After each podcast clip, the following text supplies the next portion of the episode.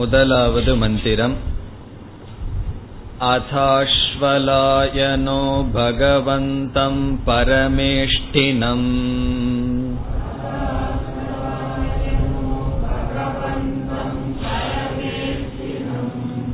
उपसमेत्य कोवाच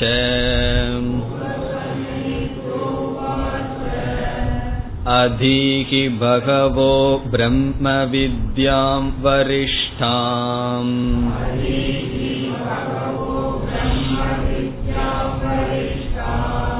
सदा सद्भिः सेव्यमाणां निगूढाम्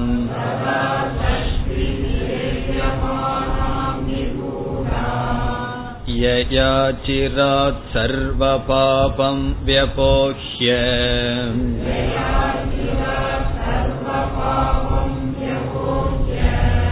परात् परं पुरुषं याति विद्वान्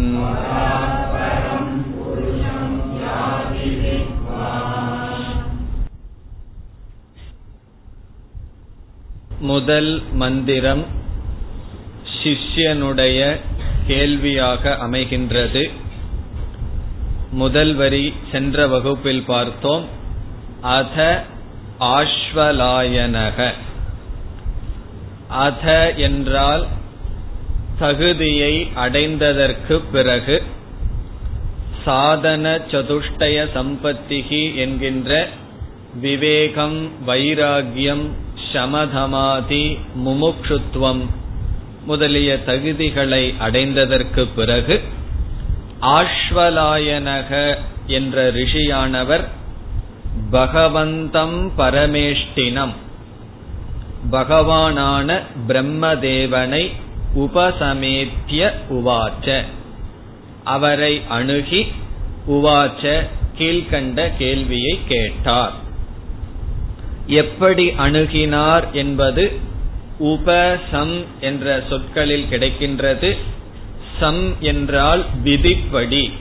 ஒரு சிஷ்யன் குருவை எப்படி நாட வேண்டுமோ அந்த முறைப்படி அணுகி உவாச்ச கேள்வியை கேட்டார். என்ன கேள்வியை கேட்டார்? இந்த மந்திரத்தினுடைய சாரம் பிரம்மனை பற்றிய ஞானத்தை உபதேசியுங்கள். அதுதான் அவர் கேட்ட கேள்வி. நேரடியாக கேள்வியை கேட்டு விடுகின்றார். பரம்பொருளை பற்றிய ஞானத்தை கொடுங்கள். பிரம்மனை பற்றிய அறிவை புகட்டுங்கள். அதுதான் கேள்வி. எப்படி அழைக்கின்றார்? பகவக. பகவக என்றால் இறைவா பகவன் என்று குருவை அழைத்து கேட்கின்றார் அதீஹி பிரம்ம வித்யா. அதீஹி என்றால் நீங்கள் எனக்கு உபதேசம் செய்யுங்கள். அதீஹி என்றால் உபதேசித்து அருளுங்கள். உபதேசம் செய்யுங்கள். நீங்கள் என்பது சப்ஜெக்ட் அதிகி என்றால் உபதேசம் செய்யுங்கள் என்று பிரார்த்தனை செய்கின்றார். எதை உபதேசம் செய்யுங்கள்? பிரம்ம வித்யா. பிரம்ம வித்யா என்றால் பரம்பொருளை பற்றிய அறிவை எனக்கு கொடுங்கள். பிரம்ம வித்யா என்றால் இங்கு பிரம்மன் பிரம்மனை எனக்கு உபதேசம் செய்யுங்கள். வித்யா என்றால் அறிவு பிரம்ம என்றால் பரம்பொருளை பற்றிய அறிவு. பிரம்ம என்ற சொல் இரண்டு அர்த்தத்தில் இருக்கின்றது பல அர்த்தங்கள் இருக்கின்றது. ஒன்று முதல் முதலில் தோன்றிய பிரம்ம தேவனையும் பிரம்மா என்று சொல்லப்படும். பரம்பொருளையும் எல்லாவற்றுக்கும் ஆதாரமாக இருக்கின்ற பரம்பொருளும் பிரம்ம என்று சொல்லப்படும். இங்கு பிரம்ம என்றால் பரம்பொருளான பிரம்ம வித்யா. அந்த பிரம்ம வித்யை கூறுங்கள்.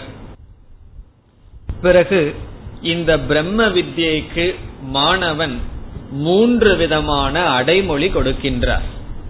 எப்படிப்பட்ட பிரம்ம வித்யா என்று இங்கு ஆஸ்வலாயன ரிஷியே மூன்று சொற்களில் வர்ணனை செய்கின்றார். அது அடுத்த கருத்து. ஆகவே இங்க வாக்கியம் என்ன? பிரம்ம வித்யை உபதேசியுங்கள். ஆஸ்வலாயன் சொல்றார் எப்படிப்பட்ட பிரம்ம வித்யை என்று வர்ணிக்கின்றார். முதல் சொல் வரிஷ்டாம். அது முதல் அடைமொழி அஜெக்டிவ் பிரம்ம வித்யைக்கு அடைமொழி வரிஷ்டாம். வரிஷ்டா என்றால் மேலான சூப்பர்லேட்டிவ் டிகிரி ஹையஸ்ட் மேலான வித்யா. இதற்கு வேறொரு சொல் வேறொரு உபனிஷத்தில் பராவித்யா என்று சொல்லப்படும். அபராவித்யா பராவித்யா. பரா என்றால் மேலான வித்யா. பகவான் கீதையில் என்ன சொல் பயன்படுத்தினார் என்றால் ராஜ வித்யா என்று சொன்னார். ராஜா என்றால் மேல். வித்யா எல்லா ஞானத்துக்கும் மேலான ஞானம் என்பதை அங்கு அப்படி சொன்னார். இங்கு வந்து வரிஷ்டாம் என்று மேலான வித்யா என்று சொல்கின்றார். எந்த அறிவும் அறிவுதானே? பிறகு எப்படி மேலான அறிவு கீழான அறிவு என்றால் ஒரு அறிவு மேலானதா கீழானதா என்பது அந்த பொருளை பொறுத்து இருக்கின்றது. நம்ம எல்லாமே காது வழியா சப்தத்தை கேட்டு மனசுல எண்ணங்கள் வழியாக அறிவு வருகின்றது. அந்த அறிவு நல்லதா அல்லது மேலானதா கீழானதா என்றால் எந்த பொருளை பற்றிய அறிவோ அதை பொறுத்தது. இது மேலானது என்றால் அதற்கு முதல் காரணம் மேலான பரம்பொருளை பற்றியது. ஆகவே வரிஷ்டா. மேலான பிரம்மத்தை பற்றிய காரணத்தினால் இது மேலான ஞானம். இனி ஒரு பொருள் உண்டு. இது மேலான பிரயோஜனத்தை கொடுப்பதால் மேலான ஞானம். வாழ்க்கையில் வேறு எந்த ஞானத்தை அடைந்தாலும் அந்த மேலான பிரயோஜனம் என்கின்ற வீடு பேரு மோக்ஷம் என்பது அடைய முடியாது. ஆகவே மேலான ஞானம் என்று சொல்வதற்கு இரண்டு காரணம். ஒன்று மேலான பொருளை பற்றியது. இனி ஒன்று மேலான பிரயோஜனத்தை கொடுக்கின்றது. மேலான பிரயோஜனம் என்ன? எந்த பிரயோஜனத்தை அடைந்து அதற்கு மேல் மனசு வந்து ஒன்ன கேட்கலையோ அதுதான் மேலான பிரயோஜனம். அது மோக்ஷம். மோக்ஷத்தை அடைந்தால் அதற்கு மேல் அடைய வேண்டியது இல்லை. இனி இரண்டாவது அடைமொழி சதா சத்பிகி சேவியமானாம். சதா என்றால் எப்பொழுதும் சதா ஆல்வேஸ் எப்பொழுதும் சத்பிகி என்றால் மேலானவர்களால் சான்றோர்களால். தமிழ் அப்படி ஒரு அழகான வார்த்தை சான்றோர்கள் ஜென்டில்மேன் சொல்றது. சத்பிகி என்றால் சத் புருஷர்களால் சேவியமானாம் தேடப்பட்டது. எப்பொழுதும் மேலானவர்களால் தேடப்பட்ட இந்த ஞானம். இதுவும் அழகான சொல். இந்த ஞானத்துக்கு அடைமொழி சொல்றார் ஆஸ்வலாயனர். நான் கேட்கறது எப்படிப்பட்ட ஞானம் என்றால் எப்பொழுதுமே உயர்ந்தவர்கள் தேடி அடைவ தேடுவதைத்தான் நான் உங்களிடம் கேட்கின்றேன். சத் புருஷர்கள் எதை நாடுகிறார்களோ அதை நான் கேட்கின்றேன். இந்த ஞானத்துக்கே அடைமொழி எப்படிப்பட்ட அடைமொழி? சத்புருஷர்கள் தேடுகின்ற ஞானம். என்று சொல்லப்படுகிறது. இது வேறு ஒரு இடத்தில் சங்கரர் சொல்வார் பிராதஸ்மராமி ஹிருதி சம்ஸ்புரத் ஆத்ம தத்துவம் சச்சித் சுகம் பரமஹம்ச கதிம் துரியம் என்று சொல்வார். அந்த மோக்ஷத்துக்கே என்ன லட்சணம்னா பரமஹம்ச கதி பரமஹம்ச என்றால் சந்நியாசி அல்லது ஞானிகள். ஞானியினுடைய கதி துரியம். அவர்களால் அடையப்படுவது அவர்களால் நாடப்படுவது. இப்படி பரமஹம்சர்களால் நாடப்படுகின்ற கதி எதுவோ அதுதான் துரியம். அதே கருத்துதான் இங்கு. சத்பிகி சேவியமானம் பெரியோர்களால் சத் புருஷர்களால் தேடப்படுவது. அதாவது ஆஸ்வலாயனர் வந்து நான் கேட்கின்ற இந்த ஞானத்தில் இவ்வளவு தூரம் ஸ்ரத்த எனக்கு இருக்கின்றது என்பதை காட்டுகின்றார். இப்ப நச்சிகேதன் ஞானத்தை கேட்டார். யம தர்மராஜா முதலில் சோதிக்க விரும்பினார். ஏதோ சும்மா கேட்கறானா அல்லது இந்த ஞானத்தினுடைய வேல்யூவை புரிஞ்சு கேட்கிறானா என்று சோதித்தார். அதே போல ஒருவர் வந்து ஏதாவது ஆத்மாவை பத்தியோ பிரம்மத்தை பத்தியோ சொல்லுங்கன்னு சொன்னா உடனே நம்ம ராமாயணத்தை ஆரம்பிச்சிடக்கூடாது. ஏதோ சும்மா பேசணுங்கிறதுக்காக கேக்குறாங்களா? இல்ல நிஜமாலுமே விரும்பி கேக்குறாங்களா? அதை தெரிஞ்சுட்டு தான் நாம் உபதேசம் செய்ய வேண்டும். இப்ப பல பேச்சுக்கள் இருக்கு. அது எதுக்குன்னு சொன்னா பேசுறதுக்காக இல்ல. ஒன்னு ஆரம்பிக்கிறதுக்காக. எப்படி இருக்கீங்க? நல்லா இருக்கீங்களான்னு கேக்குறோம். அவங்க நல்லா இருந்தா என்ன? நல்லா இல்லாட்டி என்ன? நமக்கு அதுல அக்கறை இல்லை. இப்படியோ பேச்சு தொடரணுமே. அப்புறம் சாப்பிட்டாச்சான்னு கேக்குறோம். அதுல போய் நம்ம வந்து அந்த சொல்லுல தாத்பரியம் இல்லை. காரணம் ஒரு பேச்சுக்காக ஆரம்பிக்கப்படுவது. அப்படி பலர் ஆத்மாவை பற்றியும் பிரம்மத்தை பற்றியும் ஏதோ ஒரு ஸ்ரத்த இல்லாமல் கேட்பார்கள். இங்கு மாணவரான ஆஸ்வலாயனர் கூறுகின்றார் நான் அப்படி ஸ்ரத்த இல்லாமல் ஏதோ பிரம்ம வித்தியை சொல்லுங்கள் என்று கேட்கவில்லை. இது இப்படிப்பட்ட வித்யை என்ற ஸ்ரத்தை ஆதரம் எனக்கு இருக்கின்றது. காரணம் என்ன? இந்த ஞானம் சத்புருஷர்களால் நாடப்படுவது. மேலோர்களால் தேடப்படுவதுதான் இந்த பிரம்ம வித்யா. அதை உங்களிடம் நான் கேட்கின்றேன். இதிலிருந்து நம்ம என்ன புரிந்து கொள்கின்றோம்? சிஷ்யனுக்கு இந்த ஞானம் இருக்கின்றது. எதை கேட்கின்றானோ அதனுடைய மேன்மையை பெருமையை வேல்யூ அதனுடைய வெயிட் அதை உணர்ந்து விட்டான் என்று நமக்கு தெரிகின்றது. இங்க சத்புருஷக என்றால் தர்மப்படி வாழ்பவர்கள்.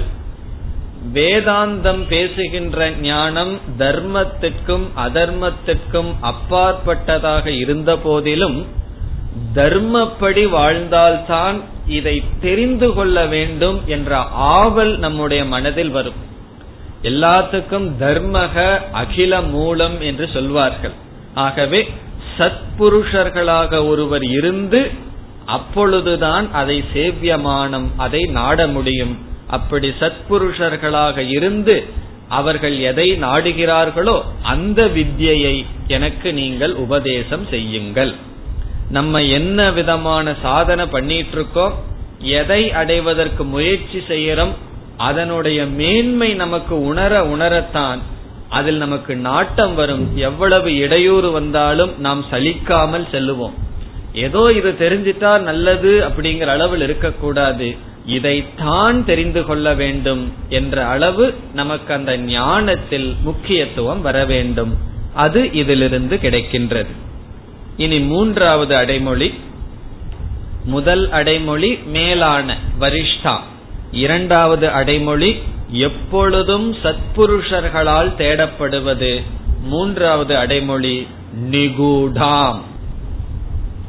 நிகூடாம் என்றால் ரகசியம். இதனுடைய பொருள் ஏற்கனவே நாம் பார்த்தோம். உபனிஷத் என்ற சொல்லுக்கே ரகசியம் என்ற ஒரு பொருள் இருப்பதாக பார்த்தோம். அந்த உபனிஷத் எதை கொண்டதாக இருக்கின்றது? பிரம்ம வித்யை கொண்டதாக இருக்கின்றது. ஆகவே நான் கேட்கின்ற இந்த பிரம்ம வித்யா எப்படிப்பட்டது? நிகூடா. நிகூடா என்றால் ரகசியமானது சீக்ரெட் அதுக்கு பகவத்கீதையில பகவான் என்ன சொன்னார்? ராஜவித்யா ராஜகுஹ்யம் என்று சொன்னார். அந்த குஹ்யம் குஹ்யம் என்றால் மிக மிக மேலானது. இதுவும் அதே பொருளைத்தான் குறிக்கின்றது. ரகசியம் என்றால் என்ன? யாருக்கும் சொல்லாம வச்சுக்கணும் அப்படிங்கிற பொருள் அல்ல. ரகசியம் என்றால் ரேர் மிக மிக அரிது. இதெல்லாம் மற்ற உபனிஷத்துக்களில் வரும். ஆச்சரியோ வக்தா குஷலோஷ்ய லப்தா. இதை சொல்பவன் அரிது அதை கேட்பவன் அரிது கேட்டு புரிந்து கொள்பவர்கள் அரிதிலும் அரிது. ஆகவே நிகூடாம். அப்படிப்பட்ட ரகசியத்தை ரகசியமான பிரம்ம வித்யை நான் கேட்கின்றேன். நீங்கள் உபதேசம் செய்யுங்கள். இப்ப முதல் இரண்டு வரியில் மாணவர் பிரம்ம வித்யை எனக்கு உபதேசம் செய்யுங்கள் என்று சொல்லி எப்படிப்பட்ட பிரம்ம வித்யா? என்று மூன்று அடைமொழிகளுடன் கூறிவிட்டார். இனி கடைசி இரண்டு வரியில் இங்கு மாணவரான ஆஸ்வலாயன ரிஷி இந்த வித்தியினுடைய பிரயோஜனத்தையே சொல்றார். எந்த ஞானத்தை அடைஞ்சா இப்படிப்பட்ட பிரயோஜனத்தை அடைய முடியுமோ அந்த ஞானத்தை எனக்கு கொடுங்கன்னு சொல்றார். இப்ப எவ்வளவு தூரம் இங்கு மாணவர் ப்ரிப்பேர் பண்ணிட்டு வந்திருக்காருன்னு நமக்கு தெரிகின்றது. இந்த பிரம்ம வித்யான்னு ஒண்ணு இருக்கு. அது ரகசியமானது மேலோர்களால் தேடப்படுவது அதனால இந்த பிரயோஜனம்ங்கிறத எல்லாம் நம்ம வகுப்புல வந்துதான் தெரிஞ்சுக்குவோம். சாதன சதுஷ்டய சம்பத்திக்கு அப்புற வகுப்புக்கு வரணும்னு சொன்னா இந்த காலத்துல கெதி எப்படி இருக்கும்? சாதன சதுர்த்தய சம்பத்திங்கிறது வகுப்புக்கு வந்தா தான் தெரியுது. நம்ம வகுப்புக்கு வந்ததுக்கு அப்புறம் தானே சாதன சதுர்த்தய சம்பத்தின்னு ஒண்ணு இருக்கிறதே தெரியுது. ஆனா சாஸ்திரத்தினுடைய நியமம் என்ன? அதை அடைஞ்சிட்டா தான் இங்க வரணும் என்று சாஸ்திரம் சொல்கின்றது. அதுல முரண்பாடு இருக்கேன்னா உண்மையில முரண்பாடு கிடையாது. சாதன சதுஷ்டய சம்பத்திய ஒரு மாணவன் அடைந்திருப்பார். வகுப்புக்கு வந்ததுக்கு அப்புறம் நான் அடைஞ்சது சாதன சதுர்த்திய சம்பத்தின்னு அவருக்கு தெரிஞ்சிருக்கும். விவேகம் இருந்திருக்கும். முமுட்சுத்துவம் இருந்திருக்கும். இப்படி இந்த வித்தியை நாடுவதற்குத்தான் முமுட்சுத்துவம்ங்கிற பேர் தெரியாம இருந்திருக்கும். இந்திரிய கட்டுப்பாடு தர்மப்படி வாழ்க்கை வாழ்ந்திருப்பார்கள். இதுதான் நான் வாழ்ந்தது சரிதான்ங்கிற பேர் தெரியாமல் இருந்திருக்கும். இங்க வகுப்புல சொன்னவுடன் என்ன நமக்கு மனதில் தோன்றும்? அப்படி சொன்னபடிதான் என்னுடைய வாழ்க்கை இருந்தது என்று. ஆகவே சாஸ்திரத்துல அந்த பேர் தான் அறிமுகப்படுத்தப்படுகிறதே தவிர அந்த வாழ்க்கை வாழாதவர்களுக்கு ஓரளவாவது தூய்மை அடையாதவர்களுக்கு இந்த ஞான யோகம் என்ற சாதனையை செய்யவே முடியாது. ஆகவே இங்கு ஆஸ்வலாயினர் ஒரு ரிஷியா இருந்ததுனால வேதத்தை எல்லாம் படித்த காரணத்தினால் அவர் ஒரு மந்திர திரஷ்டாவா இருந்திருக்கார். இந்த சொற்கள் எல்லாம் அவருக்கு தெரிஞ்சிருக்கு. இதுதான் மோக்ஷம். இதுதான் இந்த ஞானத்தினுடைய மகிமை என்று தெரிந்துள்ளது. ஆகவே அவர் கூறுகின்றார் என்ன பிரயோஜனம் இந்த ஞானத்தினால் அடையப்படும்? யயா மூன்றாவது சொல் யயா யயா என்றால் எந்த ஞானத்தினால்? யயா வித்யா எந்த பிரம்ம ஞானத்தினால்?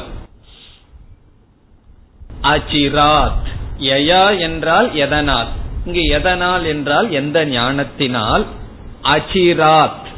அச்சிராத் என்றால் விரைவில் அல்லது உடனே அட்வன்ஸ் அப்பொழுதே சர்வ பாபம் வியபோகிய சர்வ பாபம் என்றால் எல்லா பாபத்தையும். சர்வ பாபம் எல்லா பாபத்தையும் வியபோகிய வியபோகிய என்றால் நீக்கிவிட்டு. உதறி தள்ளிவிட்டு எல்லா பாபத்தையும் நீக்கி எந்த ஞானத்தினால் உடனே ஒருவன் எல்லா பாபத்தையும் நீக்கி பராத்பரம் புருஷம் யாதி. புருஷனை அடைகின்றான். புருஷம் என்றால் பிரம்மனை யாதி என்றால் அடைகின்றான். யார் வித்வான் வித்வான் என்றால் ஞானி.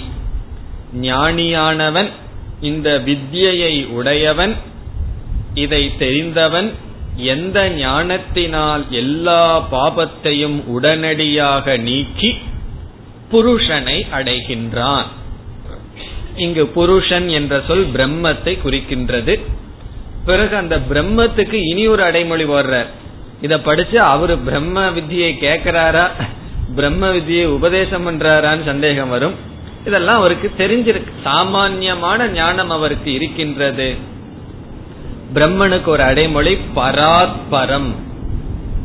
பரம் என்றால் மேலானது இனி ஒரு பரம் என்றால் மேலானது. மேலானதை காட்டிலும் மேலான அந்த புருஷன் புருஷனை அடைகின்றான். யார் வித்வான்? இது வந்து பிரயோஜனம். எந்த ஞானத்தினால் வித்வான்? மேலானதை காட்டிலும் மேலான புருஷனை அடைகின்றானோ எல்லா பாபங்களை நீக்கி உடனே அடைகின்றானோ அந்த வித்யை எனக்கு சொல்லுங்கள். அப்படி நம்ம முதல்ல சேர்த்திக்கணும். இந்த பிரயோஜனத்தை கொடுக்கிற அந்த பிரம்ம வித்யை எனக்கு உபதேசம் செய்யுங்கள். அச்சிராத் என்றால் உடனடியாக. இந்த உலகத்துல வேற எந்த வித்தியுமே உடனடியா பிரயோஜனத்தை கொடுக்காது. இப்ப வந்து நமக்கு உடல் எல்லாம் சரியில்லை. யோகாசனம் செய்யுங்கள்னு சொல்லி ஒருத்தர் சொல்றார். நம்ம கேக்குறோம் அதெல்லாம் தப்பா செஞ்சா இருக்கிறத விட மோசமாயிருமே. அப்ப அது சரியா தெரிஞ்சவங்கிட்ட எல்லாம் போய் கத்துக்கணுமே. எனக்கு எப்படி செய்யறதுன்னு தெரியாதே. என்று சொல்லும் பொழுது ஒருவர் வந்து சொல்லி கொடுக்கிறார் இப்படி எல்லாம் யோகாசனம் செய்ய வேண்டும். சொல்லி கொடுத்த உடனே ஞானம் வந்து விடுகிறது. அச்சிராத் ஞானம் வந்த உடனே ஆரோக்கியம் வந்துருமா? ஞானம் வந்த உடனே ஆரோக்கியம் வந்துருமா? யோகாசனம் செய்வது எப்படின்னு புஸ்தகங்கள் எக்கச்சக்கமா இருக்கு. அதை வாங்கி படிச்சுட்டு ஆரோக்கியமா இருக்கலாம். ஆனால் அந்த ஞானத்திற்கு பிறகு பல காலங்கள் அது சொன்னபடி ஒழுங்கா செய்யணும். தப்பா செய்யக்கூட அப்பொழுதுதான் பிரயோஜனம் வரும். ஆனால் இங்கு சொல்றார் அஸ்வலாயனர் சொல்றார் இந்த ஞானத்திலே மட்டும் அப்படி இல்லை. உடனடியாக அப்பொழுதே ஞானம் வந்தவுடன் எல்லா பாபங்களையும் நீக்குகின்றான். காரணம் என்ன? நம்முடைய சம்சாரமெல்லாம் நம்மளுடைய மனசில் இருக்கு. வெளியே இருந்து யாரும் கொடுக்கவில்லை. நம்முடைய மனதுக்குள் இருந்து கொண்டிருக்கின்றது. அதற்குள் ஒரு மாற்றம் வந்தவுடன் சர்வ பாபம் எல்லா பாபத்தையும் விடுகின்றான். இந்த ஞானத்தினுடைய இனியொரு சிறப்பு என்னவென்றால் இது உடனடியாக பிரயோஜனத்தை கொடுக்கின்றது. உடனடியா எனக்கு பிரயோஜனத்தை கொடுக்கலையே நான் எவ்வளவோ வருஷம் இந்த ஞானத்தை பயின்று கொண்டிருக்கின்றேனே என்று யாராவது கூறினால் ஞானம் பிரயோஜனத்தை எப்பொழுது கொடுக்கும் என்றால் ஞானத்தை பெறுவதற்கான தகுதியுடன் அந்த ஞானத்தை பெற்றால் அது பிரயோஜனத்தை கொடுக்கும். பிரயோஜனத்தை கொடுக்கவில்லை என்றால் ஞானத்துல குறையில்லை அதை பெற்றுக்கொள்கின்ற மனதில் தான் குறை இருக்க வேண்டும். பிறகு அடுத்த சொல் சர்வ பாபம். எல்லா பாபம். வியபோகியன் சொல்றார். எல்லாம் என்ற சொல் எதை குறிக்கின்றது என்றால் எல்லா பாபத்தையும் குறிக்கின்றது. மீதி கிடையாது. நான் இந்த பாவம் பண்ணணுமே அதுக்கு மட்டும் பரிகாரம் இல்லைன்னு சில பேர் சொல்லுவார்கள். அப்படி எல்லாம் கிடையாது. எல்லா பாபத்தையும் இந்த ஞானமானது நீக்குகின்றது. பாபம்னு சொன்னாவே எல்லா பாபமும் சேருகின்றது. பிறகு இங்க சர்வங்கிற சொல்லல வேறு ரெண்டும் சேர்ந்து விடுகின்றது. அவை புண்ணியமும் பாபத்துடன் சேர்ந்து விடுகின்றது. சர்வம் என்ற சொல்லில். வேதாந்தத்தை பொறுத்தவரை புண்ணியமும் கூட ஒரு விதமான பாபம் தான் காரணம் என்ன? புண்ணியம் நமக்கு எதை கொடுக்கும்? சுகத்தை கொடுக்கும். பாபம் நமக்கு எதை கொடுக்கும்? துயரத்தை கொடுக்கும். துயரத்தை கொடுக்கும் பொழுது நம்ம வந்து சாஸ்திரம் படிச்சு அல்லது ஞானத்தை அடைஞ்சு மோட்சத்தை அடைய முடியாது. என்ன? நம்மளுடைய மனது துயரத்தினால் ஈர்க்கப்பட்டு விடும் கொஞ்ச நேரம் தலைவலிக்குதுன்னு வச்சுக்கோ. நம்ம தியானம் பண்ண முடியுமா? சாஸ்திரம் தான் படிக்க முடியுமா? அல்லது ஒரு பல்லு வலிச்சா போதும். முழு கவனமும் அங்க போயிடும் இப்ப உடல்ல வந்து துயரம் என்று வந்தால் நம்மளுடைய கவனம் அதிலிருந்து வெளிவராது. ஆகவே பாபமானது வேதாந்தத்திற்கு தடை. புண்ணியம் என்னன்னா புண்ணியம் வந்து நல்ல சூழ்நிலைகளை கொடுத்து சுகத்தை கொடுக்கும். நல்ல சூழ்நிலையும் சுகமும் இருந்தா புத்தி வேதாந்தத்துக்கு வருமோ? அதுவும் வராது. ஆகவே நம்முடைய புத்தியை ஆத்மாவிலிருந்து சிதறடிக்க பாபம் என்ன காரியத்தை பண்ணுதோ அதே காரியத்தை புண்ணியமும் செய்கின்றது. நம்மளுடைய கவனத்தை வெளி விஷயத்தில் எடுத்து விடுகின்றது. பிறகு கர்ம யோகம் செய்யறனே எனக்கு என்ன வேணும்னா கர்மயோகத்திலிருந்து சுகத்தை கொடுக்கிற புண்ணியத்தை நாம் கேட்கவில்லை சித்த சுத்திய கொடுக்கிற புண்ணியத்தை நாம் கேட்கின்றோம். அது புண்ணியம்னு கூட சொல்ல முடியாது. மன தூய்மை வேணும் எனக்கு பொருள்கள் வேண்டாம் இன்பம் வேண்டாம் மன தூய்மை வேண்டும் என்று கேட்கின்றோம். ஆகவே சர்வ என்ற சொல்லில் பாபமும் அடங்குகின்றது புண்ணியமும் அடங்குகின்றது. புண்ணியமும் போகும் பாபமும் போகும். பிறகு இனி ஒன்றும் அடங்கும். இந்த பாப புண்ணியத்திற்கு காரணமான அஜானமும் பாபம்தான். இப்ப பாபம் பாபம் புண்ணியமும் பாபம் இந்த ரெண்டுக்கு ஒன்னு காரணமா இருக்கு. அது நம்முடைய அறியாமை. அந்த அறியாமை வந்து ஆத்மாவை பற்றி அறியாமையினால் இந்த அனாத்மாவான உடலை நான் என்று நினைத்து வருகின்றோம். அந்த அஜானமும் நாசம் அடைந்துவிடும் ஆகவே சர்வ பாபம் இஸ் ஈக்வல் டு பாபம் புண்ணியம் அஜானம் இந்த மூன்றும் வெபோஹிய நீக்கி எப்பொழுது அச்சிராத் உடனடியாக புருஷம் யாதி புருஷனை அடைகின்றான். அந்த புருஷனுக்கு என்ன அடைமொழி கொடுக்கின்றார் ஆஸ்வலாயனர்? பராத்பரம். பராத்பரம் என்ற சொல்லில் இரண்டு பரகங்கிற வார்த்தை இருக்கு. முதல்ல பராத் என்ற வார்த்தை மாயையை குறிக்கின்றது. இரண்டாவது பரம் என்கின்ற வார்த்தை பிரம்மத்தை குறிக்கின்றது.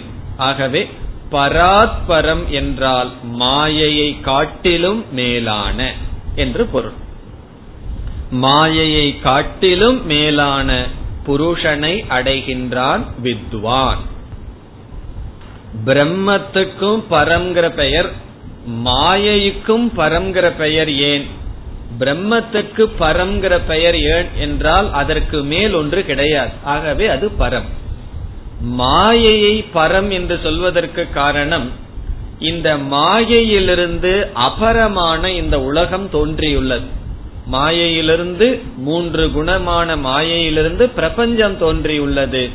இந்த உலகத்தை காட்டிலும் மாயையானது பரம் எப்பொழுதுமே காரணம் காரியம் என்று இரண்டு இருந்தால் காரணம் மேலானது காரியம் கீழானது. காரணம் என்ன? காரிய காரியமானது காரணத்தை சார்ந்து இருக்கின்றது. ஆகவே காரணமான மாயை பரம். காரியமான படைக்கப்பட்ட உலகத்தை காட்டிலும் அப்படிப்பட்ட உலகத்தை காட்டிலும் மேலான மாயையை காட்டிலும் மேலானது. ஏன் மாயையை காட்டிலும் மேலானது? மாயைக்கும் ஆதாரமாக இருக்கின்றது. மாயையே பிரம்மத்தை சார்ந்து இருக்கின்றது. பிரம்மாஸ்ரயா மாயா. மாயையானது பிரம்மத்தை சார்ந்து இருக்கின்றது. சுருக்கமாக கூறினால் என்ன? காரண காரிய விலக்ஷணம். காரியம் என்றால் உலகம் அபரம் காரணம் என்றால் மாயை அந்த இரண்டிற்கும் அப்பாற்பட்டது. உங்களுக்கு தெரிந்த இனியொரு உபனிஷத்தினுடைய பாஷையில் கூறினால் அந்நத்திர தர்மாத் அந்நத்திர அதர்மாத் அந்நத்திர பூதாத் அந்நத்திர பவ்யாத். காரணம் காரியம் கடந்தது அல்லது நிகழ்ந்தது. பிறகு அந்நிய தர்மம். தர்மத்தை காட்டிலும் அதர்மத்தை காட்டிலும் இவைகளுக்கு எல்லாத்திற்கும் அப்பாற்பட்டது பிரம்ம. அந்த புருஷனை யாதி ஒருவன் அடைகின்றான். அது யார்னு வேற சொல்லிவிடுகின்றார்? வித்வான். இந்த ஞானத்தை உடையவன் அடைகின்றான். எந்த ஞானத்தினால் இப்படிப்பட்ட பிரம்மத்தை அடைகின்றானோ அந்த பிரம்ம ஞானத்தை உபதேசியுங்கள். இதுதான் கேள்வி. இனி அடுத்த மந்திரத்தில் குருவானவர் பதில் சொல்ல வருகின்றார். இதற்கு பிறகு வருகின்ற எல்லா மந்திரங்களும் இந்த கேள்விக்கு பதிலாக அமைகின்றது. தஸ்மை சகோவாச்ச. பிதா पितामहश्च श्रद्धा भक्तिध्यानयोगा तवेहि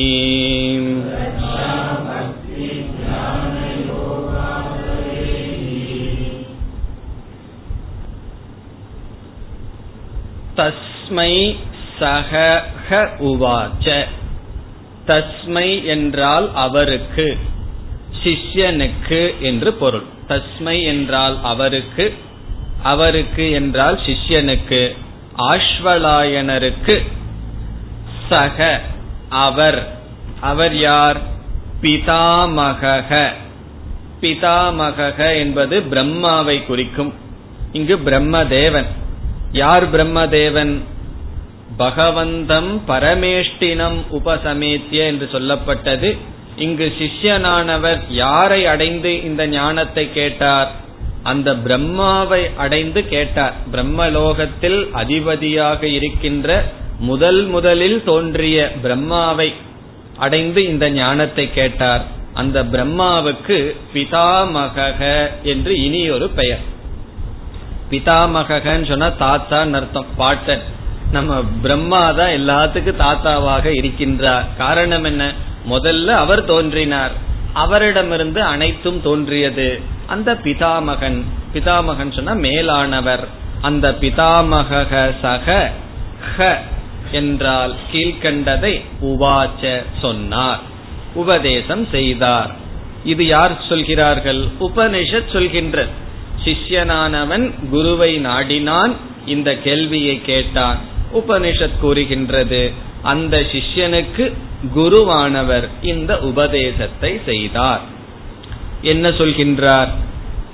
இரண்டாவது வரியில் குரு பேசுகின்றார். ஸ்ரத்தா பக்தி தியான யோகாத் அவேகி. பிரம்ம வித்யை எனக்கு சொல்லுங்கள். பிரம்மனை பற்றிய ஞானத்தை இங்கு குரு என்ன செய்கின்றார்? அந்த பிரம்மனை பற்றி ஞானத்தை அடைவதற்கான மார்க்கம் என்ன என்று சொல்கின்றார். ஆகவே இங்கு பிரம்மத்தை பற்றிய ஞானம் சொல்லப்படவில்லை. பிரம்மத்தை அடைவதற்கான உபாயம் சொல்லப்படுகின்ற இந்த இரண்டாவது வரியில் உபாயக பிரம்ம பிராப்தி உபாயக. அந்த பிரம்மத்தை அடைவதற்கான மார்க்கத்தை சொல்றார். பிறகுதான் பிரம்மனுடைய தத்துவம் சொல்ல இருக்கின்றார். எதன் மூலம் பிரம்மத்தை அடைய முடியும் என்ற உபாயத்தை கூறுகின்றார். ஏன் அவர் உபாயத்தை சொல்ல வேண்டும் என்றால் இந்த உலகத்தில் விதவிதமான உபாயம் உபாயம் என்றால் இன்ஸ்ட்ருமெண்ட் கருவிகள். சாதனைகளை பயன்படுத்தி விதவிதமான பொருள்களை நாம் அடைந்து வருகின்றோம். அப்படி நாம் இதுவரைக்கும் பயன்படுத்தின ஒரு உபாயத்துல ஒரு உபாயத்தை எடுத்து நாம பிரம்மத்தை அடைய முடியுமா என்றால் கிடையாது. இது புதிதான ஞானம் அதற்கு புதிதான உபாயம் தேவை என்று. முதலில் பிரம்மத்தை அடைவதற்கான என்ன மார்க்கம் என்பதை சொல்கின்றார். இங்கும் ஆசிரியர் பிரசித்தமான வார்த்தைகளை சொல்லாமல் தனக்கென்றே உரிய சில சொற்களின் மூலமாக உபாயத்தை சொல்கின்றார். என்ன உபாயம்? முதல் சொல் ஸ்ரத்தா. ஸ்ரத்தா இரண்டாவது சொல் பக்தி மூன்றாவது உபாயம் தியானம். ஸ்ரத்தா பக்தி தியான யோகம். இங்க யோகம் என்றால் உபாயம். மார்க்கம். இந்த யோகம்ங்கிற வார்த்தையை ஒவ்வொன்றிலையும் சேர்த்திக்கணும். ஸ்ரத்தா யோக பக்தி யோக தியான யோகாத் இவைகளிலிருந்து அவேகி அவேகி என்றால் நீ அந்த பிரம்மத்தை தெரிந்து கொள் அவேகி என்றால் தெரிந்து கொள்ள வேண்டும். துவம் துவம்ங்கிறதா சப்ஜெக்ட் நீ அந்த பிரம்மத்தை தெரிந்து கொள்ள வேண்டும். எதன் மூலமாக? ஸ்ரத்தா யோகம் பக்தி யோகம் தியான யோகத்தின் மூலமாக நீ அந்த பிரம்மத்தை தெரிந்து கொள். இந்த இடத்துல சொல்லப்படுகின்ற சொற்கள் ஸ்ரத்தா பக்தி தியானம் என்பது நம்ம சாதனைகளாக சொல்லி வருகின்ற ஸ்ரத்தை பக்தி அல்ல. தனி பொருள் இங்கு இருக்கின்றது. இப்பொழுது அந்த பொருளை பார்ப்போம். சாதாரணமாக ஸ்ரத்தா என்றால் நாம் என்ன புரிந்துள்ளோம்? ஸ்ரத்தை என்றால் நம்பிக்கை. ஒருவர் வந்து ஒரு விஷயத்தை நம்ம கிட்ட சொல்றார். அந்த சொல்ற வார்த்தை நமக்கு ஒரு விளையாட்டா எடுத்துக்கொள்வோமா? அல்லது அதை ஒரு ஞானமாகவே எடுத்துக்கொள்வோமா? என்பது எதை பொறுத்தது? ஒருவர் ஒரு விஷயத்தை சொன்னா அதை நாம் ஞானமாக எப்பொழுது எடுத்துக்கொள்வோம்? எப்பொழுது அவருடைய சொல்லில் சிரத்த இருக்குமோ அப்பொழுதுதான் அதை ஞானமா எடுத்துக்குவோம். இல்ல அப்படின்னு சொன்னா ஏதோ நீ சொல்ற நான் கேட்டுட்டு அவ்வளவுதான். இல்ல சமாஜுக்கும் கூட சொல்லி இருக்கலாம் ஆகவே ஸ்ரத்தை யாரிடத்தில் இருக்கின்றதோ அவர்கள் பேசுகின்ற சொல் நமக்கு ஞானமாக மாறும். அல்லது அதுதான் ஞானமாக நமக்கு வரும். சாஸ்திரமானது பிரம்மத்தை பற்றி பேசுகின்றது. வேதாந்தம் அல்லது உபனிஷத் பிரம்மத்தை பற்றி பேசுகிறது. இந்த உபனிஷத்துல எத்தனையோ கருத்துக்கள் பேசப்பட்டிருந்தாலும் இந்த உபனிஷத் கொடுக்கின்ற ஞானமானது ஜீவ ஈஸ்வர ஐக்கியம்தான் என்று நாம் முகவுரையில் பார்த்தோம். எப்படி? ஆரம்பத்துல எதை பேசுதோ கடைசியில எதை பேசுதோ எதை திருப்பி திருப்பி சொல்லுதோ எதற்கு பிரயோஜனத்தை கொடுக்குதோ இப்படியெல்லாம் விசாரம் செய்து உபனிஷத்தானது ஜீவ ஈஸ்வர ஐக்கியத்தை தான் போதிக்கின்றது என்ற ஞானம் நமக்கு ஏற்பட வேண்டும் என்றால் அந்த உபனிஷத்துல நமக்கு என்ன இருக்க வேண்டும்? ஸ்ரத்தையானது இருக்க வேண்டும். ஆகவே இங்கு ஸ்ரத்தா என்றால் உபனிஷத் என்கின்ற பிரமாணத்தில் ஞானத்தை கொடுக்கும் கருவி என்கின்ற புத்தி உனக்கு தேவை. நமக்கு தெரிந்த வார்த்தையில ஸ்ரத்தாங்கிறத டிரான்ஸ்லேட் பண்ணோம்னா சிரவணம் என்று சொல்லப்படும். சிரவணம் என்றால் என்ன? சிரவணம் என்றால் கேட்டு ஞானத்தை அடைதல். கேட்டு ஞானத்தை அடைய வேண்டும் என்றால் அதற்கு ஆதாரம் என்ன? ஸ்ரத்தா. ஆகவே இங்கு ஆசிரியர் சிரவணம் என்று சொல்வதற்கு பதிலாக அந்த சிரவணத்திற்கு ஆதாரமான ஸ்ரத்தையை கூறுகின்றார். ஸ்ரத்தையின் மூலமாக நீ அந்த பிரம்மத்தை தெரிந்து கொள். இத பகவான் கீதையில நேரடியா சொல்லிட்டார். நான்காவது அத்தியாயத்தில் ஸ்ரத்தாவான் லபதே ஞானம். மிக தெளிவான ஸ்டேட்மெண்ட் ஸ்ரத்தாவான் ஸ்ரத்தையை உடையவன். ஞானம் லபதே. ஞானத்தை அடைகின்றான். நம்ம அடுத்த உபநிஷத்துல வேறொரு இன்ட்ரோடக்ஷன் பார்க்கும்போது பார்க்க போவோம்.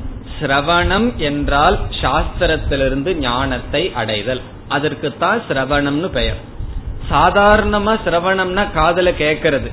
அது சிரவணம் அல்ல. இந்த மாதிரி சாஸ்திரம் இதைத்தான் சொல்கின்றது என்ற தாத்பரிய நிச்சயம் செய்து ஞானத்தை அடைவதற்கு ஸ்ரத்தை என்று பெயர் சிரவணம் என்று பெயர். அந்த சிரவணத்துக்கு ஆதாரமாக இருப்பது ஸ்ரத்தை அந்த ஸ்ரத்தையினால் நீ அறிய வேண்டும் பிரம்மத்தை அறிய வேண்டும். இங்க சிரவணம்ங்கிறதுக்கு ஏன் ஆசிரியர் ஸ்ரத்தைன்னு சொல்ற? சிரவணம் நடக்கணும்னா ஸ்ரத்த தேவை.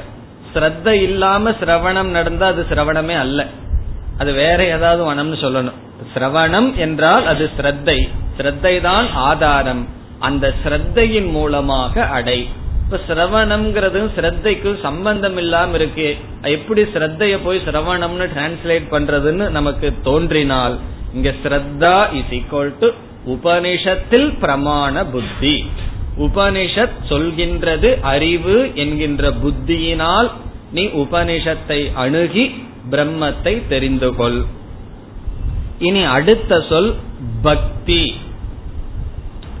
பக்தியினுடைய லட்சணத்தை அல்லது பக்தர்களுடைய வாழ்க்கையை எல்லாம் நாம் படித்தால் அவர்களிடம் இருக்கின்ற ஒரு முக்கியமான குணம் என்னவென்றால் ஆங்கிலத்தில் வந்து கமிட்மெண்ட் என்று சொல்வார்கள். முழுமையாகவே ஒப்படைத்தல். அந்த பக்தர்களுக்கு வந்து தர்மம் எது அதர்மம் எது இன்னுமே கிடையாது. எல்லாமே பகவான். திருடியாவது பகவானுக்கு வந்து அவர்கள் இதெல்லாம் செஞ்சிருக்கார். இப்ப கண்ணப்ப நாயனார் வந்து பக்தி செலுத்தினார். அவர் கண்ணை தோண்டி வச்சார்னு சொன்னா நம்ம எல்லாம் அங்க விசாரம் பண்ண ஆரம்பிச்சிருவோம். இந்த கண்ணு அது வெறும் கல்லு தான் அப்படின்னு பேச ஆரம்பித்து விடுவோம். ஆகவே பக்தி என்பது எதை காட்டுகின்றது என்றால் மனமானது முழுமையாக அதில் ஈடுபடுதலை காட்டுகின்றது. கமிட்மெண்ட்ங்கிறதுக்கு தமிழ்ல ஈடுபாடு முழு ஈடுபாடு முழுமையாக அதில் ஈடுபடுதல். ஈடுபடுதல் சொன்னா உடம்பு ஈடுபடாது மனதுதான் ஈடுபட வேண்டும். இப்ப நீங்க ஆபீஸ்ல வேலை செஞ்சிட்டு இருக்கலாம் அல்லது எங்க வேணாலும் இருக்கலாம் மனசு எங்க இருக்கோ நீங்க அங்க இருக்கிறீர்கள். ஒரு வாரம் முழுவதும் உங்களுடைய உடம்பு வெளியே சுத்திட்டு மனது வந்து இந்த வகுப்பையே நினைச்சிட்டு இருந்ததுன்னு வச்சுக்கோ. நீங்க வித்யா விலாசத்தில் தான் இருக்கிறீர்கள். இங்க வந்த உடனே தான் இந்த ஞாபகம் வருது. போன உடனே இந்த ஞாபகம் போயிடுதுன்னு வச்சுக்கோ. இங்கேயும் கூட நீங்க இங்க இல்ல. காரணம் என்ன? மனம் எங்க இருக்கின்றதோ அங்கு நாம் இருக்கின்றோம். ஆகவே பக்தி என்பது எதை குறிக்கின்றது என்றால் முதல்ல சிரவணம் சொன்னார். அந்த சிரவணத்தில் இருக்கின்ற கமிட்மெண்ட் அந்த சிரவணத்தையே மீண்டும் மீண்டும் நினைத்து கொண்டு இருத்தல் அபியாசம் சிரவண அபியாசம் அதற்கு இனி ஒரு வார்த்தையில் மனநம் என்று சொல்லப்படுகின்றது. ஆகவே பக்தி என்றால் மனநம். மனநம் என்றால் என்ன? ஒன்றையே மீண்டும் மீண்டும் நாம் சிந்தித்து அதில் இருக்கின்ற எல்லா சந்தேகங்களையும் நீக்கி அந்த ஞானத்தில் தெளிவு அடைதல் அது மனநம். அந்த மனநத்துக்கு ஆதாரம் என்ன? பக்தி கமிட்மெண்ட் இங்கேயும் ஆசிரியர் என்ன பண்ணிட்டார்? மனநம்ங்கிற வார்த்தையை விட்டுட்டு மனநத்திற்கு ஆதாரமான பக்தி என்ற வார்த்தையை பயன்படுத்துகின்றார். இப்ப சிரவணம் என்றால் சிரவணத்துக்கு ஸ்ரத்தா என்றால் சிரவணத்துக்கு ஆதாரமாக இருப்பதை சாதனையாக சொல்லி மனநம் என்ற சாதனைக்கு ஆதாரமாக இருக்கின்ற பக்தி முழுமையாக ஒப்படைத்தல் அதே சிந்தனையில் இருத்தல் அதை பக்தி என்ற சொல்லில் குறிப்பிடுகின்றார். ஒரு பக்தன்னு சொன்னா நம்மளுடைய புராண கதையெல்லாம் பார்த்தா எல்லா காலத்திலும் பகவானே நினைத்து கொண்டு இருப்பார்கள் எதை செஞ்சாலும் எதை பேசினாலும் பகவானே நினைச்சிட்டு இருப்பார்கள் இந்த திருநாவுக்கரசர் வாழ்க்கையில தான் நினைக்கிறேன். எருமைக்கெல்லாம் கூட பேர் வச்சிருக்காரு. அப்பூதி அடிகள் நினைக்கிறேன். அவரு தான் எருமைக்கெல்லாம் கூட திருநாவுக்கரசர் பேர் வச்சிருக்கார் வீட்டில் இருக்கிற எல்லா பொருளுக்கும் அவர் அதே பெயர் தான் வைத்துள்ளார். காரணம் என்ன? எதை பார்த்தாலும் எல்லா காலத்திலும் அதே எண்ணத்தில் இருத்தல். அது சாத்தியம் என்றால் சிரவணத்தை தொடர்ந்து வர வேண்டியது சிரவணத்திலேயே மீண்டும் மீண்டும் மூழ்கி இருத்தல்.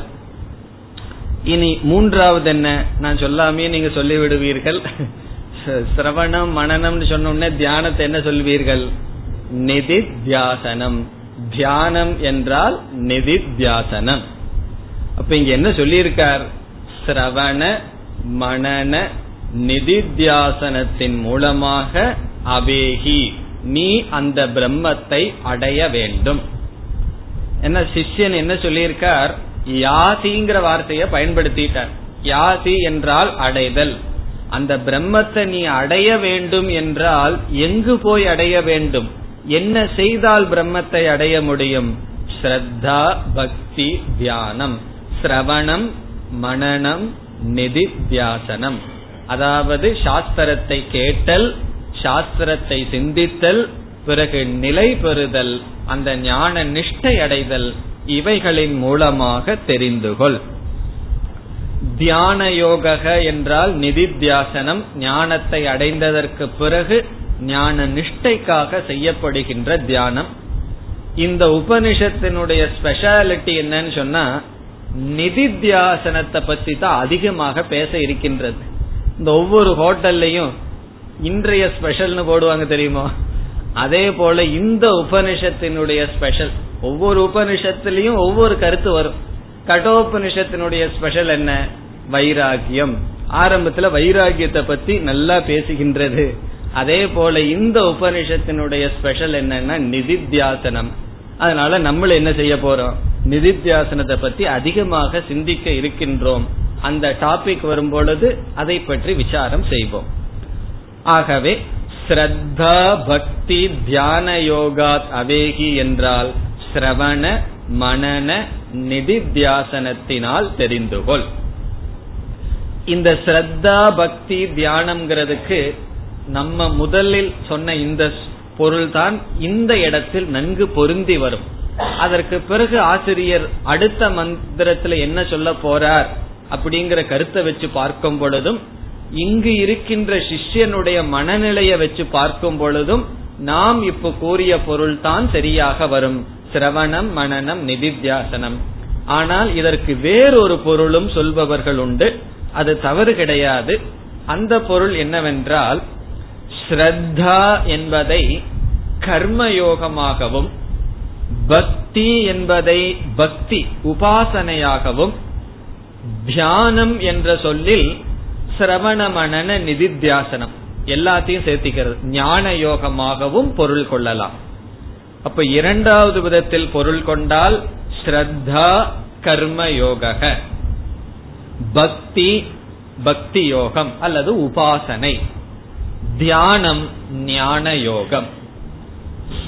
ஸ்ரத்தா யோக கர்ம யோகம் பக்தி யோகம் என்றால் உபாசனம் தியான யோகம் என்றால் ஞான யோகம்.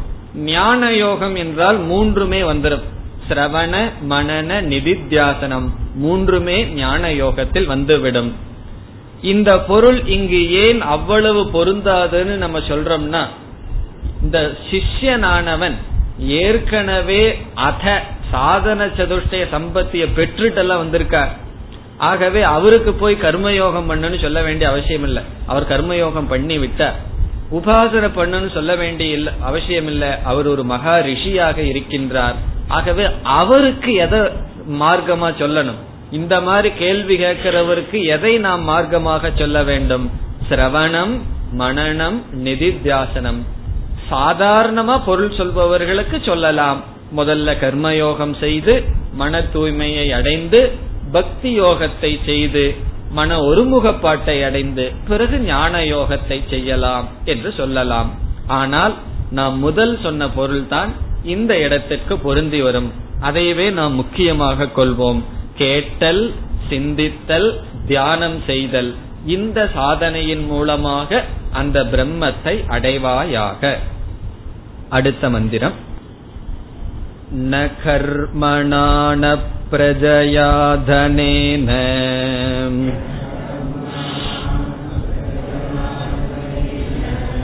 त्यागेनैके अमृतत्वमानशुः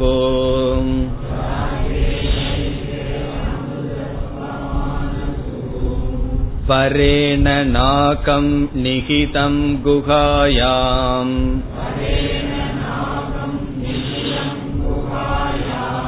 बिभ्राजते यद्यतयो विशन्ति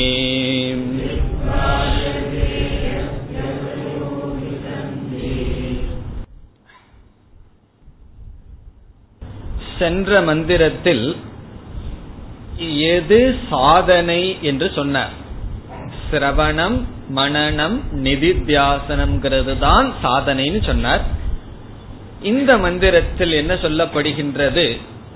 இந்த பிரம்மத்தை அடைவதற்கு எவைகளெல்லாம் சாதனை இல்லை என்று முதலில் சொல்கின்றார். இந்த மந்திரத்தில் மூன்று கருத்துக்கள் வருகின்றது. ரொம்ப பிரசித்தமான மந்திரம். முக்கியமான மந்திரமும் கூட மூன்று முக்கிய கருத்துக்கள் இதில் அடங்கியுள்ளது.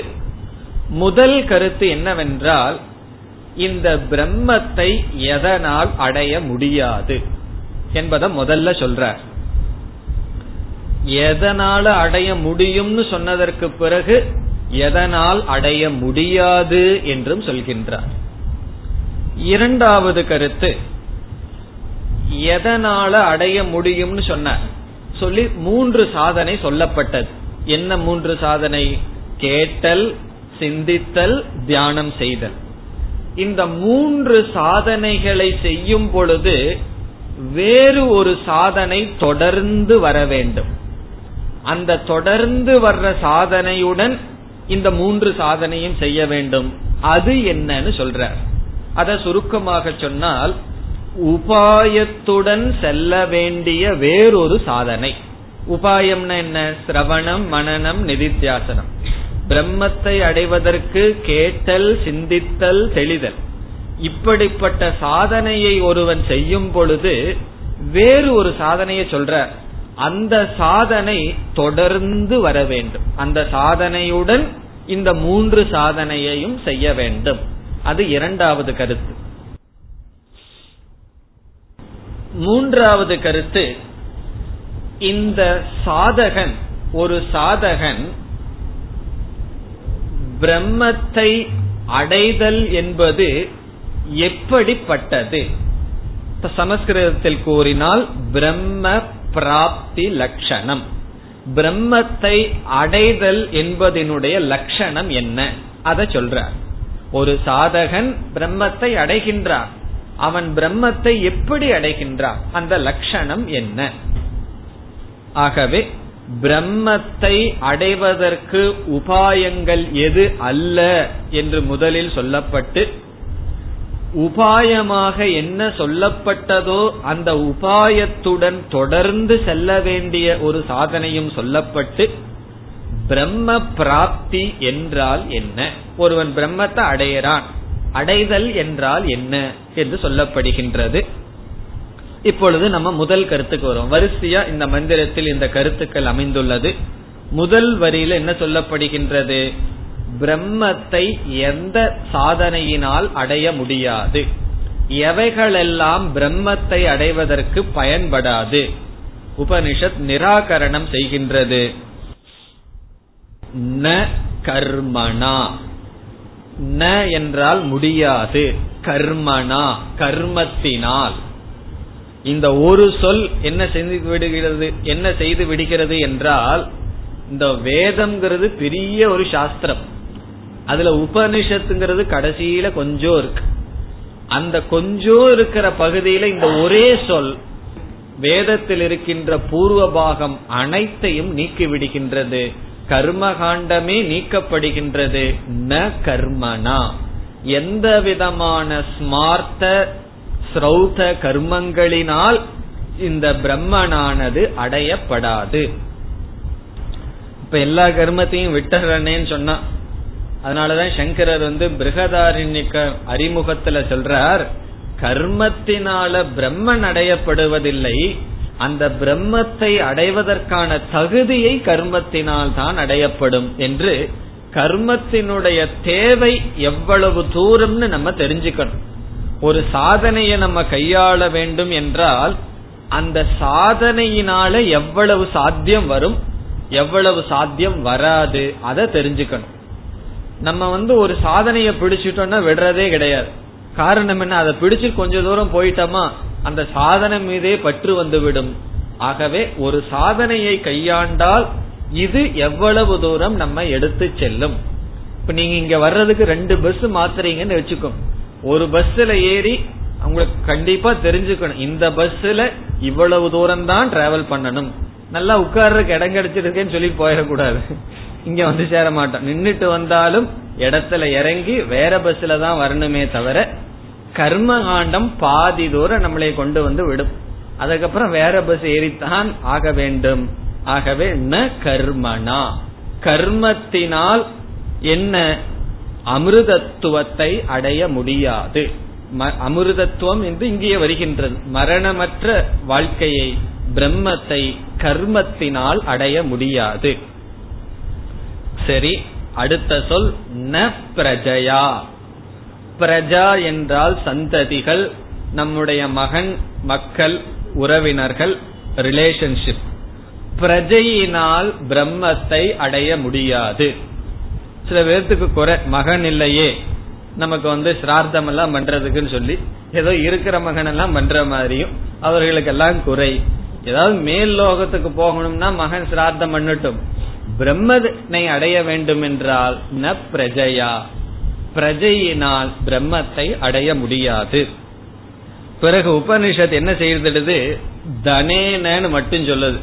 அங்க ஒரு நாவ போடுறதுக்கு உபனிஷத் மறந்து மறந்துடுதுன்னு நமக்கு தோணும். இப்ப தனேன என்றால் தனத்தினால் பணத்தினால் அடைய முடியும்னு உபனிஷத்துக்கே சந்தேகமான.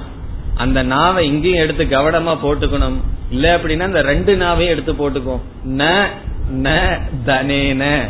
கண்டிப்பாக பொருளினாலும் அந்த பிரம்மத்தை அடைய முடியாது. கர்மத்தினாலும் பிரஜையினாலும் தனத்தினாலும் அடைய முடியாது. இத போய் வெளியே சொன்னா ஏற்றுக்கொள்வார்களா? பணம் இருந்தா உலகத்தையே வாங்கிடலான்னு சொல்லுவார்கள். எல்லாத்தையும் வாங்கிடலான்னு சொல்லுவார்கள். எல்லாம் வாங்கிடலாம். ஒன்ன தவிர பிரம்மத்தை தவிர பணம் இருந்தால் எதையும் நாம் வாங்கிவிடலாம். ஆகவே ந தனேன. தனம் என்றால் பணம் அந்த பணத்தினால் பிரம்மத்தை அடைய முடியாது. இனி அடுத்தது நமக்கு என்ன வரும்? எதனால் அடைய முடியும்? எதனால் அடைய முடியும் என்றால் ஏற்கனவே சொல்லப்பட்டு விட்டது எதனால் அடைய முடியும் என்று. இனி நாம் இரண்டாவது கருத்துக்கு வருகின்றோம். இரண்டாவது கருத்து என்ன? சிரவணம் மனநம் நிதித்தியாசனம் என்ற மூன்று சாதனை உபாயமாக சொல்லப்பட்டது. இந்த மூன்று சாதனையுடன் இங்கு ஆசிரியர் வேறு ஒரு சாதனையை சொல்கின்றார்.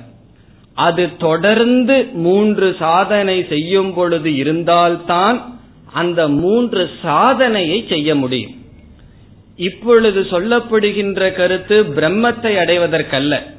அந்த மூன்று சாதனை நன்கு செய்ய வேண்டும் என்றால் வேறு என்ன வேண்டும்?